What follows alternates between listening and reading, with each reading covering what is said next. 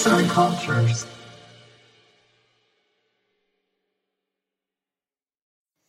İnsanlığın harmonisinden herkese sevgiler. Bu haftaki konumuz Mehteran'dan Beatles'a, Mozart'tan The Rolling Stones'a kadar uzanan yerli üretimimiz zillerin hikayesi. Keyifli dinlemeler. Hikayemiz bundan yaklaşık 400 yıl kadar önce Trabzonlu bir simyacı olan Avedis'in çeşitli formüllerle altın üretmeye çalışırken yanlışlıkla yeryüzünün en iyi zillerine hayat verecek olan o bakır alışımını bulmasıyla başlıyor. Avedis'ten torunlarına kadar formülü aile içinde yüzyıllardır korunan bu gizli alaşım hakkında bizlerin tek bildiği ise kulağımıza gelen zil seslerinin tartışılmaz kalitesi. Bakırcılıkla uğraşan bir ailenin oğlu olan Avedis, 1618 yılına gelindiğinde geliştirdiği bu ziller sayesinde Sultan II. Osman tarafından 80 altına ödüllendirilir. Dahası ona sultan tarafından Zilciyan soyadı verilir. 1623 yılına gelindiğinde Sultan 4. Murat aileye saray dışında üretim yapmaları için izin verir ve böylece Samatya'da kurulan ilk atölye ile dünyanın en eski markalarından birine dönüşecek olan Zilciyan'ın serüveni başlar. Mehter takımı için üretilmeye başlanan zillerin ünü zaman içinde Avrupa'ya yayılır. Ziller dönemin orkestralarına girmeye başladıkça zilciyanlar da Osmanlı Devleti'ni temsilen uluslararası fuarlara katılmaya başlar ve birçok ödül kazanırlar.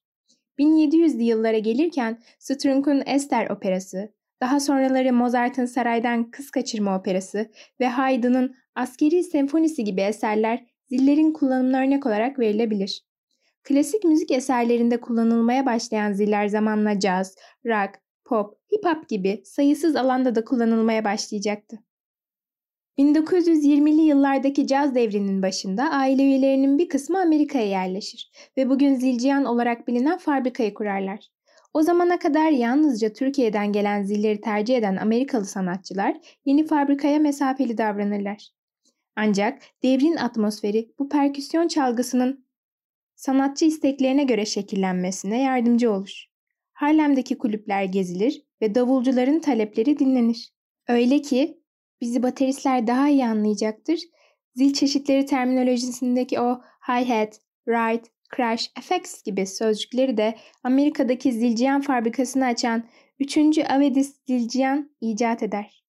Günümüze yaklaşırken Beatles'tan Ringo Starr, Rolling Stones'tan Charlie Watts, Cream'den Ginger Baker, Jimi Hendrix'in davulcusu Mitch Mitchell, Brian Bennett, Deep Purple, Pink Floyd, Guns N' Roses, Mick Fleetwood gibi sayısız müzik efsanesi kalitesinden emin oldukları bu zilleri tercih etmekteydiler. Ve bunun içinde üretilen her zil defalarca test ediliyor ve yalnızca bu kontrolü geçenlere Genuine Turkish Symbols ve Osmanlıca şirket ismi yazılı Zilciyan etiketi basılıyordu. Kendi ifadeleriyle Zilciyan öpücüğünü hak ediyorlardı. Arman Tomurcuğ'un ifadesine göre 2014 yılına gelindiğinde durum şöyle. Dünya zil piyasasının %42'sini zilciyanların üretimi oluşturmakta, onların kardeşi tarafından kurulan Sabian firması da yaklaşık %40'ını oluşturmaktadır. Üretim Amerika'da devam ettiği gibi zillerin doğduğu topraklarda da devam ediyordu. Mikail Zilciyan el yapımı zillerini İstanbul'da büyük bir titizlikle üretiyor, gizli alaşımı hazırlarken atölyedeki çalışanların hepsini dışarı çıkartıyordu. 1977 yılında Türkiye'de zil üretimini durduran ve kısa süre sonra da vefat eden Mikail Usta'nın sırrı da kendisiyle birlikte götürdüğüne inanılıyordu. Ancak gerçek öyle değildi. Uzun yıllar Mikail Zinciyan'la çalışan Agop Tomurcuk ve Mehmet Tamdeğer bir gün ustaları alışımı yaparken çatıda bulunan çatlaktan onu izleyerek gizli formülü öğrenmişlerdi. 1980 yılında İstanbul markasıyla el yapımı zil üretimini yeniden başlatan ikili, Agop Tomurcuğun vefatıyla birlikte iki markaya ayrılmıştır. Günümüzde İstanbul Agop ve İstanbul Mehmet olarak geleneksel yöntemlerle üretime devam etmektedirler. İstanbul Agop markasını oğulları Arman ve Sarkis Tomurcuk devam ettirmektedirler. Ve yaptıkları iş için Mehmet Tamdeğer şöyle söylüyor. Bu zillerin en büyük özelliği el yapımı olması. Tıpkı bir ressamın tablosu gibi. Hiçbirinin bir eşi daha yok. Ben istesem de bir daha aynısını yapamam. Agop Bey'in oğlu Sarkis Tomurcuğun ifadesine göre bir zil aynı yere çekiç vurulmadan üzerine 4000 ila 7000 çekiç darbesi uygulanarak üretilmektedir.